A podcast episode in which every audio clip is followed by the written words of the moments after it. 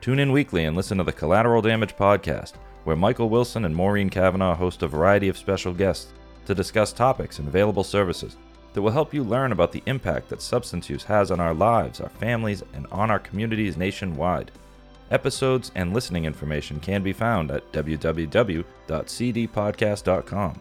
You can also search for Collateral Damage Podcast on your favorite listening platforms or watch previous and future episodes on YouTube. Don't forget to subscribe and share.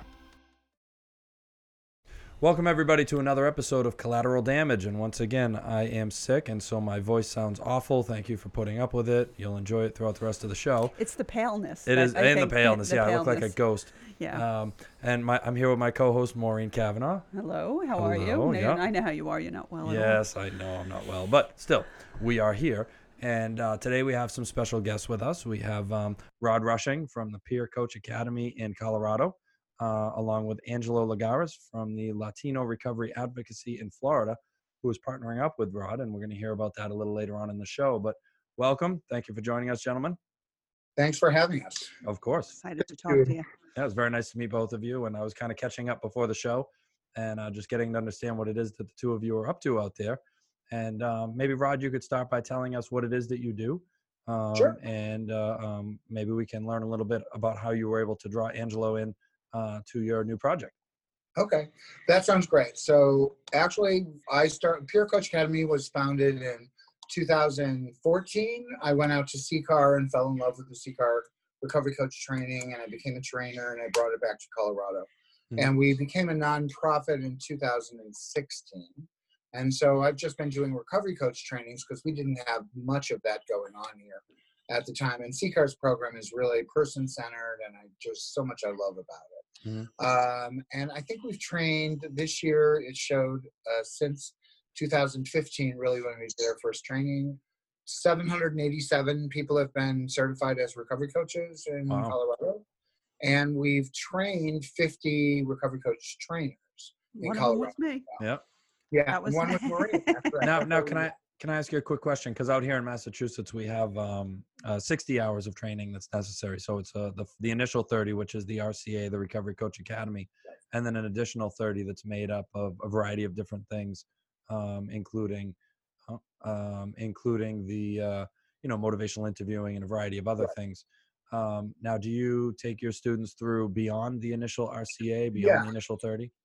Yes, I do. Um, I actually have been back to Connecticut like five times. Okay. and I've become a core trainer for CCAR. So I train all the curriculum that they have, which is seven different trainings, Wow. and I do a couple others on the side. I'm going back um, to get the Lemire and Wolfling's uh, harm reductions, harm reduction pathway Yep. training in March. I'll be in Connecticut for that. So yeah, we do uh, certification, and then we do trainings for national and state accreditation. Okay. Um, NADAC also has a 60 hour requirement for trainings, as does Colorado for their Wow. state credential. So we do, Oh, so they have a uh, they have a credential for the recovery coach as well.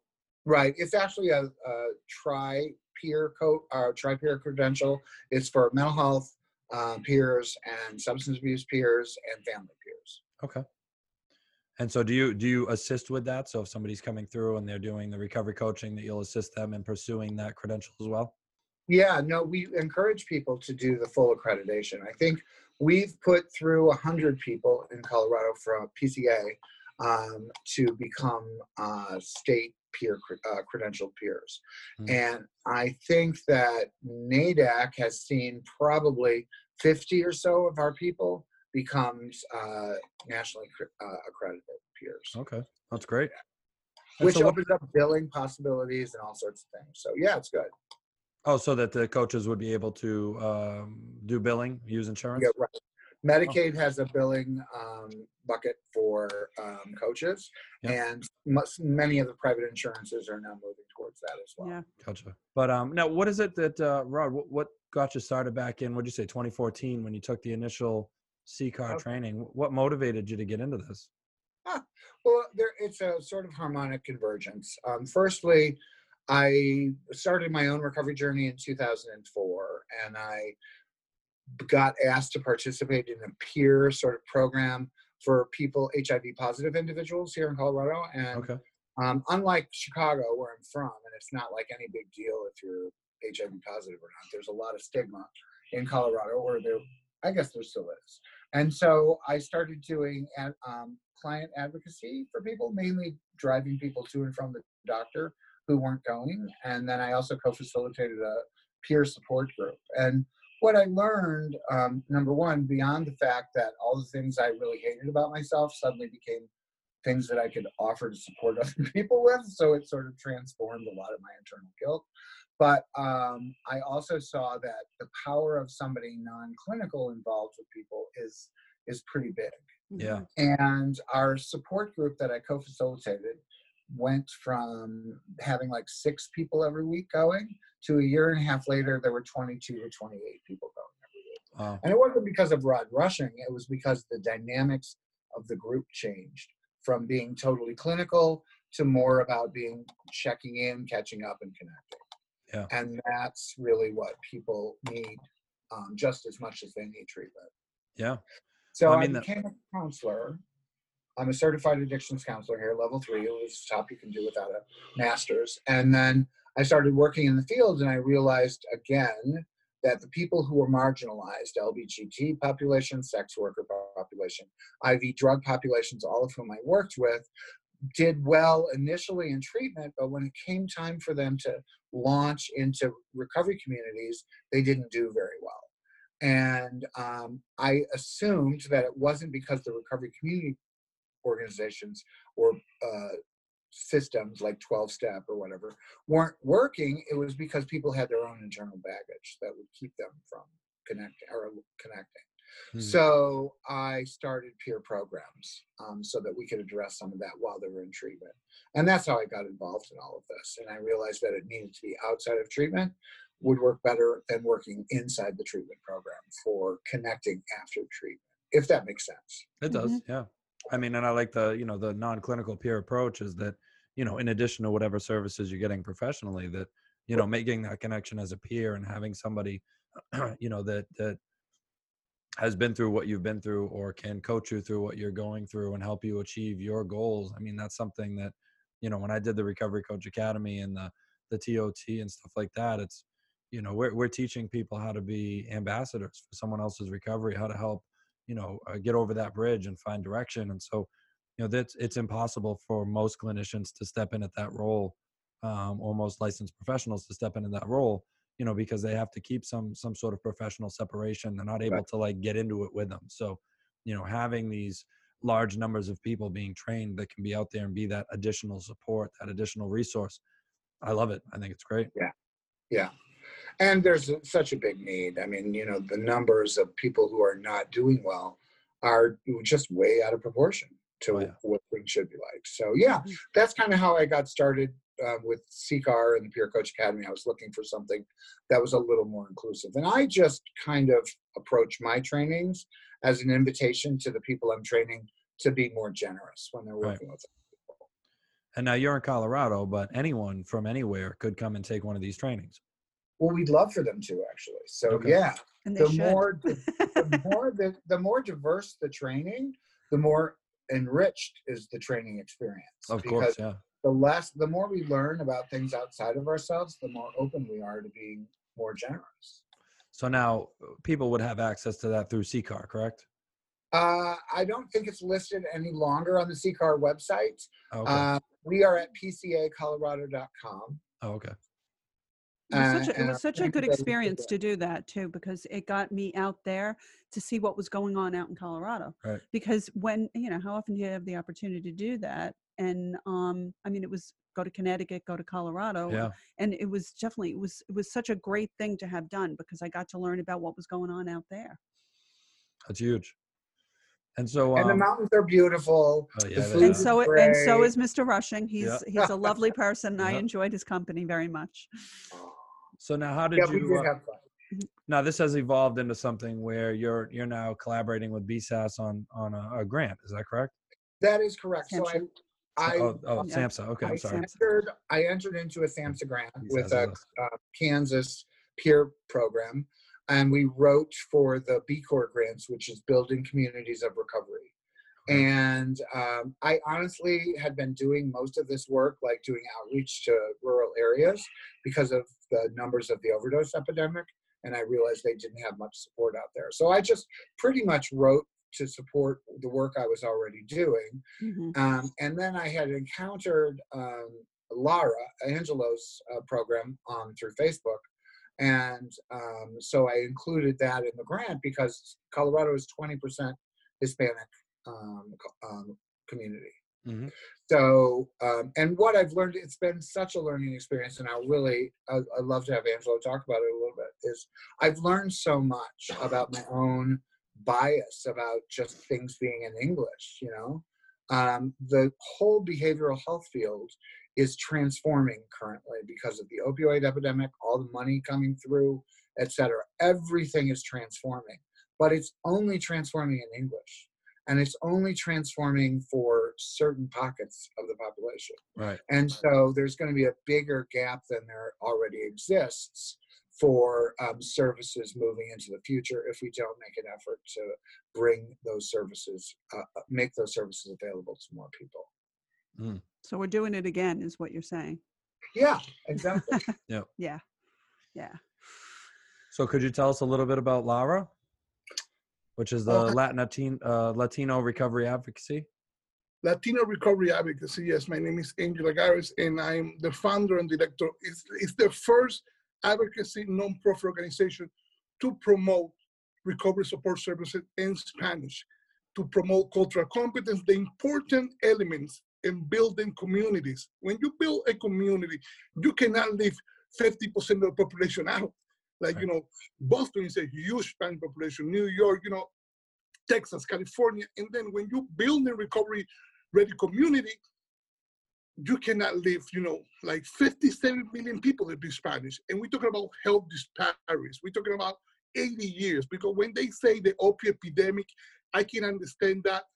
But we go, we go, this go beyond, you know. We've been in a public health epidemic that lasts 100 years. This system don't work for everybody. We're talking about 1920s, 1930s. We're talking about, you know, Johann Hari, and he had a book called Chasing the Scream. This guy came from London to address, you know, the war on drugs and health disparities. How are you going to talk about, you know, changing policy and you're going to leave people of colors, the people more affected in the drug? I'm talking about the crack epidemic. What's the what's Right. devastation? The the consequences of the crack epidemic in the 80s was like catastrophic, okay, for families, for communities. You didn't have like the advocacy movement, you didn't have like all these tools. What they did was mass incarceration. Right. know, that was because those the- days- nobody could come forward because if you came forward, you went to jail. That was the tool for the government. Okay, we're gonna put all these people in jail, you know. And I I was born in New York, raised in the Dominican Republic. I was the guy who was 40 times to treatment. I spent my whole life in a lot of treatment. And thank God for my family, though they was educated, you know, in, in, in substance use disorders in those days, like eh, like in in the 80s, and you know, in my uncle, he studied eh, to become a doctor in New York, and he understood about that, and that's why he, he sent me to treatment once. You know, he sent me a lot to treatment, and and I was able to go to treatment and to experience different modalities of treatment in those days, right? Mhm. In 2005, and when I came back, um, I, I started working in, in Palm Beach County. You know, it was like the capital recovery of the world in those days. You know, and and I started working in treatment and became a recovery coach and became, you know, peer support. And I understood because people was coming to treatment, paying all these high deductible, and then they didn't have no resources for them. No therapy that speak Spanish. The people was paying forty thousand dollars a month for treatment, and there was like loss in treatment. And I used to do like everything, and that's why I had the idea. Also, I was working through SAMHSA database and speaking like e- 800 numbers in the crisis intervention phone line. And I was speaking to everybody in the United States, you know, and, and a lot of mothers and grandmothers was calling me in Spanish, right? And that was devastated, like, oh, my son is smoking crack or, or shooting dope. And what am I gonna do? I'm gonna take it to church. And that was like all the culture of treatment wasn't there for them. And I was, no, he needs some medication. He's like, he, he got the disease, you know. And I was talking to these people in Spanish, and I understood that I needed to do something. And that's why I created LARA to fight, to do the advocacy work. From there, you know, and like Facebook and drug and drug free kids uh, foundation partnership, they did a documentary uh, this year.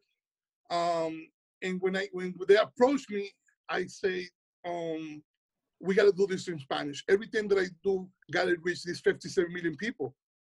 And then it's really important that one boss, that project is, is telling some support through Roche, Roche Academy that we put that element. Not only Spanish, if you go to a community, you have to understand the culture. You have to understand the need for that community. You understand? Like any community, it can be African American, can be Chinese, can be anything. We have to, when we build the recovery community, we have to understand the need for that community.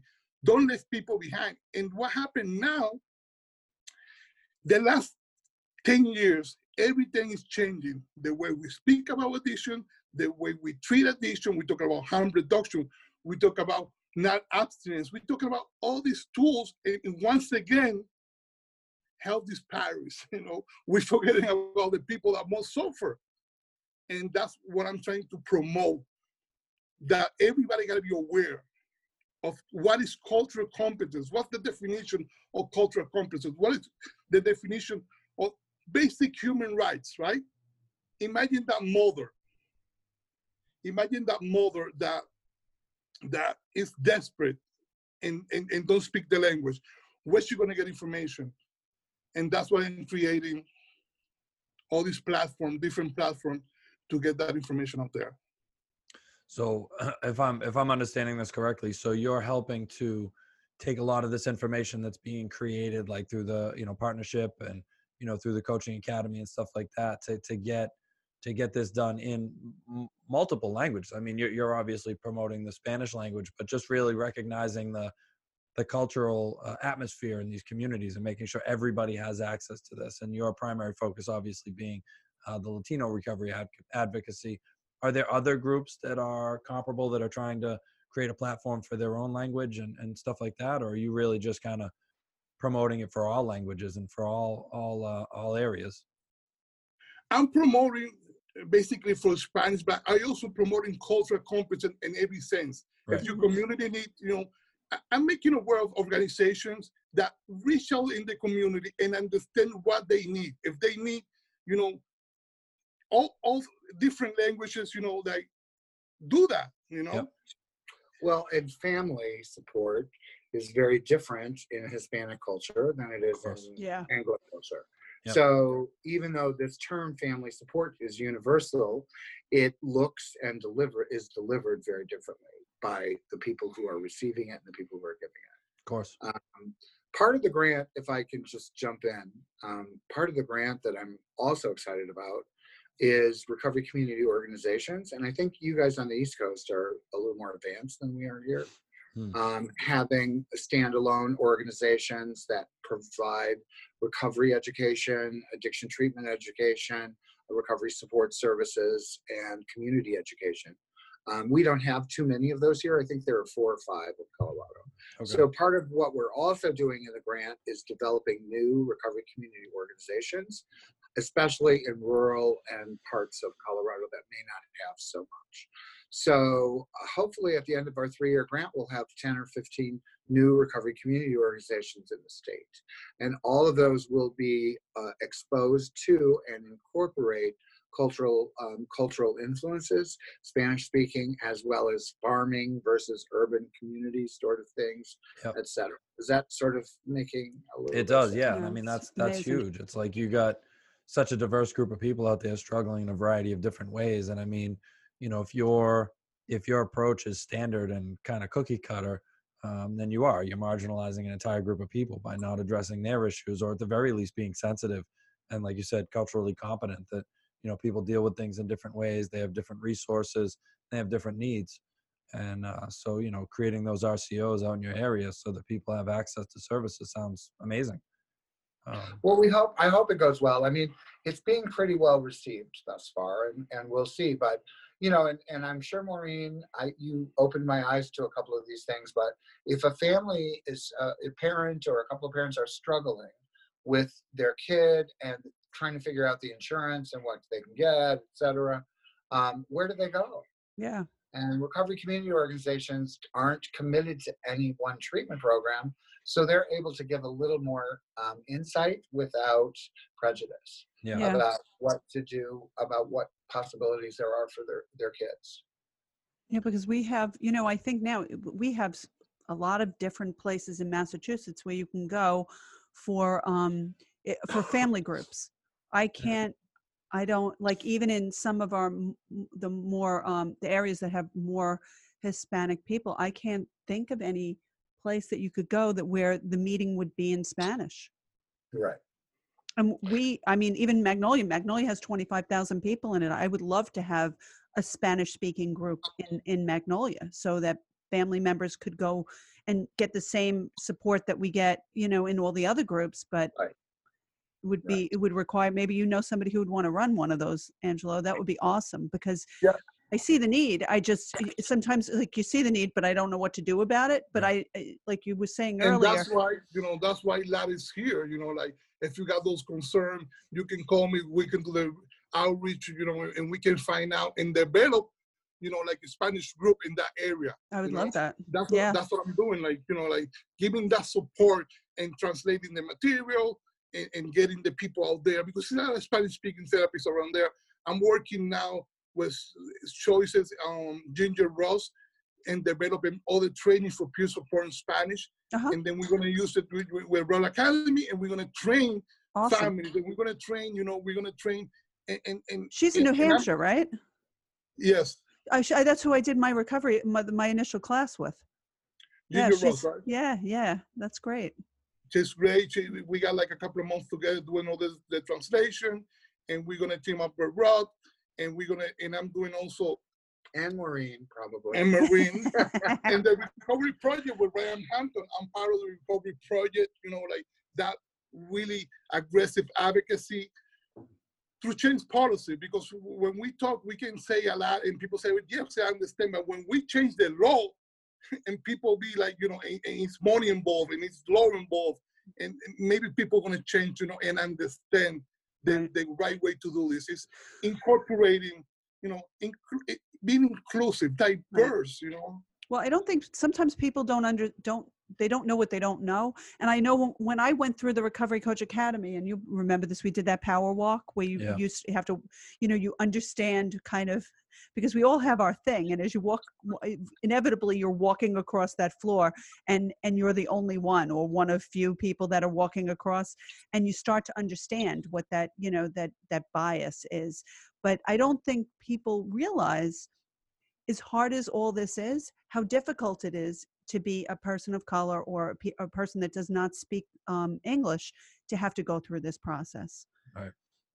And how I mean, talk about left behind, right? We all feel left behind to a certain extent, but when when you're adding those things into it, it's it's it becomes you know it becomes even more difficult. And then you know, a decades and decades of of a different kind of treatment for people who became involved with drugs Right. and and all that that brings with it as far as family the family idea of of even reaching out and trying to get help and i mean we still have it in massachusetts i have somebody that that came to me and uh, you know everywhere he went and he was a person of color he got detox and he wasn't he wasn't being moved along Hmm. and until you know and, and unfortunately he passed away too just recently but i think that this is what happens and we don't realize this is happening and even the people that are doing the you know maybe acting in a discriminatory way don't even get what they're doing and that's why i'm glad you're out there drawing attention to it Yes, yes. yeah, um, I, I've had some real aha moments where I have realized how in in ingrained my own biases. You know, I'll work on a newsletter or work on communication or I'll work on a website or whatever, and I will complete it, and I think I've done a complete a really good job, and then I publish it, and then I didn't give one thought to anybody who doesn't understand English right you know it's not even in my it's not even in my conscious to consider that. Yep. And that's part of what the problem is, trying Right. to do things themselves. That's why we need more people at the table. Absolutely. I agree. Absolutely. Very I agree. important. I'm glad to hear that you guys are able to uh, embark on this journey, this three-year journey, to try to uh, develop new resources for people. And you know, I know um, for myself, I, I guess I, I get. I've been doing this for about ten years, and uh, well, what I do, I work with families and do interventions and such. And you know, over the past ten years, I, I don't get a lot of diversity. You know, so I mean, I address, I, I get comfortable addressing the population that comes to me not thinking that excuse me maybe there's a population of people who don't come to me because i'm not promoting to them i'm not making my services so available to them or easy to read or find and uh, you know i mean i guess you just don't think about that you kind of take what comes to you and that's and that's the issue, really. I don't Sure. think it's cruelty; it's privilege. Yeah. In a lot of ways. It's the way that then uh, the public health system has been like that for the last hundred years. You know, in, in- Right. in, in, you know, in, but have to change when we create this awareness. You know, it's going to change, and that's what, what we're doing now with Lara. And, and, and working with different platforms, and, and this is going to change because people are open when they bring the when I bring the awareness. Oh, oh yes, you know, like like Massachusetts, it's a huge population. I, I'm going to start working with different churches and different platforms over there to create programs in Spanish. And I think people are open to it and, and making the steps. You don't have to speak Spanish to out to do the outreach. You know Right. that Well, the other thing is, is there's stigma too. And so I relate a lot of this epidemic or this situation that we find ourselves in to where HIV and AIDS was in the in the 80s. Yeah. I mean, there's just so much guilt and shame around families having issues in their you know issues. And so they don't, they're afraid to ask for help. They're ashamed to ask for help, let alone thinking that there is actually somebody who might understand or whatever. Right. So it's hard to see over the hill if you don't even know you're looking at a hill. One other thing I just want to uh, think about, or want you to think about, it or whatever. There, you know, I'm such a goofy guy, but um, the, the AIDS, the AIDS, uh, the HIV treatment community, the AIDS um, community globally, has shifted its approach to how they um, treat um, populations, uh, uh, infected populations or individuals. They used to have treatment per individual, you know, like it's you come in and see the doctor and you do this, and the approach was all individualized, and they have over the years of providing treatment for a lot of people with chronic illnesses, they have zoomed out on how they look at treating and working with uh, the issue. And so uh, they have this thing of U equals U. Do you know about this? No. Which is undetectable equals um, untransmittable. So if we can get you to the place where you're un, un, untransmittable or you know you're undetectable, Uh-huh. then you're not going to be a danger to anybody else in the community, right? wow. And so they stopped looking at individuals and started looking at their entire population of cities and communities and trying to get the number of undetectables high, so high that there wouldn't be any more increase in um, uh, transmissions. That's huge. And so, isn't it crazy? yeah. to look It's to look at uh, to look at the system from a, a from a community standpoint instead of an individual case standpoint you know. Really and so i think that there's some room for insight and growth for substance use and recovery and mental health if we started to look at it from the same way if we could get it to the place where everybody's treated instead of treating individuals you know making making it look at a community sort of caseload instead of a individual caseload anyway that's it. No, that's interesting. I mean, speaking, uh, uh, have you noticed that there's a, and I don't, I don't know the stats on this, that there's a climb, uh, we're seeing um, an upward climb in the cases of uh, AIDS diagnosed recently? yeah and that's because of the shifts in policies that have happened uh, Yeah, under under the last three five years i think a lot of the a lot the PrEP has gone away in a lot of places i think that um, safety, um, syringe exchange, all those things are being pulled because of philo- philosophical reasons Yeah. and not because of caring for the people reasons. Yeah, Yeah. because I know that I've had three people in probably the last six months that I know that have been diagnosed, and I can't. The last time I remember that happened, it was in the 80s. Wow. I know, I know, it's nuts. and something really important with when we go when we learn from history when we when we learn from this system you know? Hmm and we we have to go back you know? We have to understand the heroin epidemic in 1970s you know?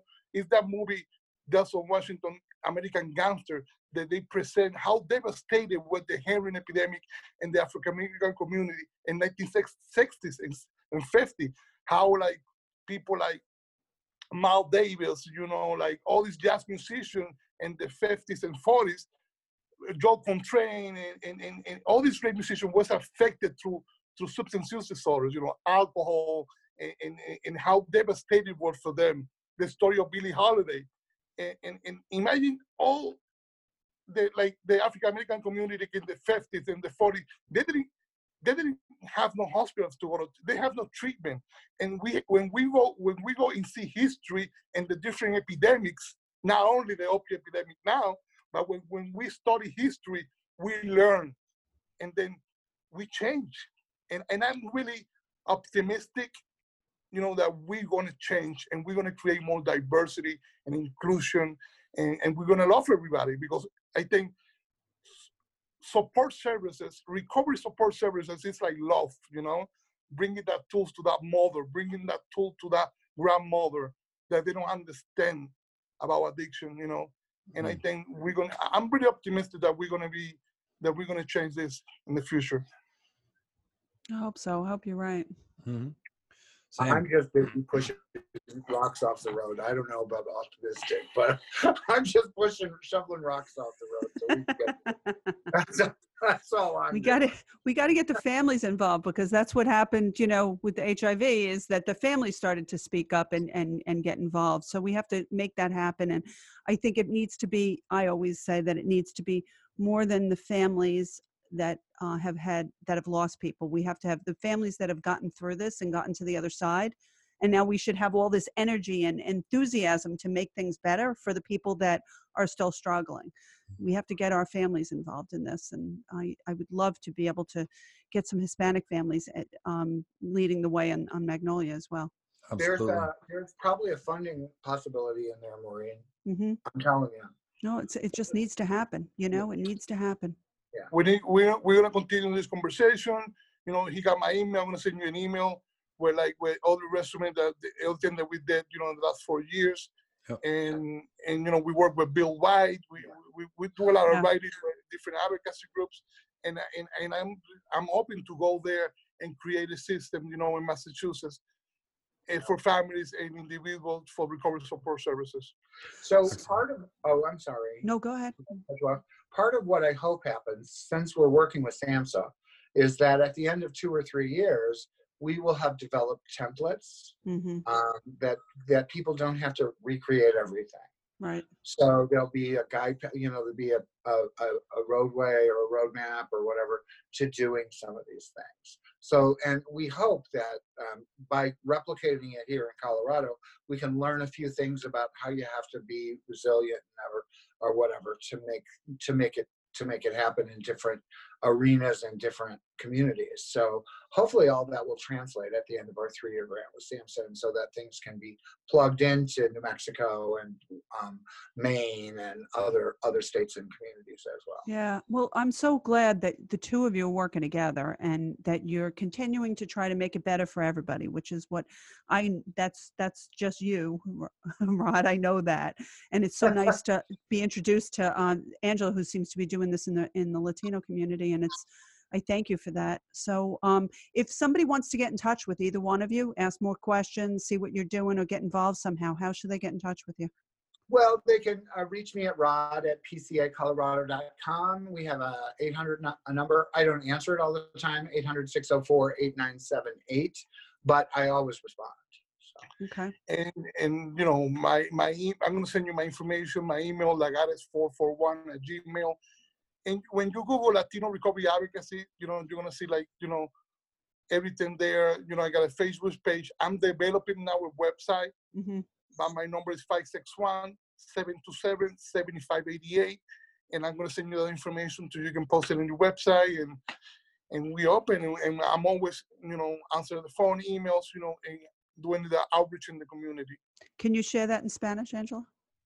Claro, es muy importante para las familias que busquen ayuda, tú sabes, con este problema de salud mental y adicción. Y, vamos a crear sistemas de apoyo para las familias, grupos para familias, eh, servicios de recuperación para individuos que están en el proceso. Y es, eh, LARA es una organización sin fines de lucro que promueve salud mental y adicción, organizando comunidades y creando información en español. Wonderful. Claro. Thank you so much. Excellent. Thank you. Oh, you guys, thanks so much for having Thank us. you. Thanks for coming on. I I appreciate, appreciate it. It it. was very nice to meet you, Rod. I apologize that I didn't get to come out and do your TOT training. And I what do did mine know? down in Connecticut anyway. But um, and Angelo, it was very nice to meet you, and I'm I'm really happy to hear that there is somebody out there that's giving a voice to this population and making sure It's that pretty amazing, isn't it? these Yeah, it services really are gonna are, are gonna be accessible by you know uh, uh, Uh, the people who need it. So thank you very much for doing what you do. Thank you for Thanks, the platform. All right, guys, Ciao. take so care. long. Thank you.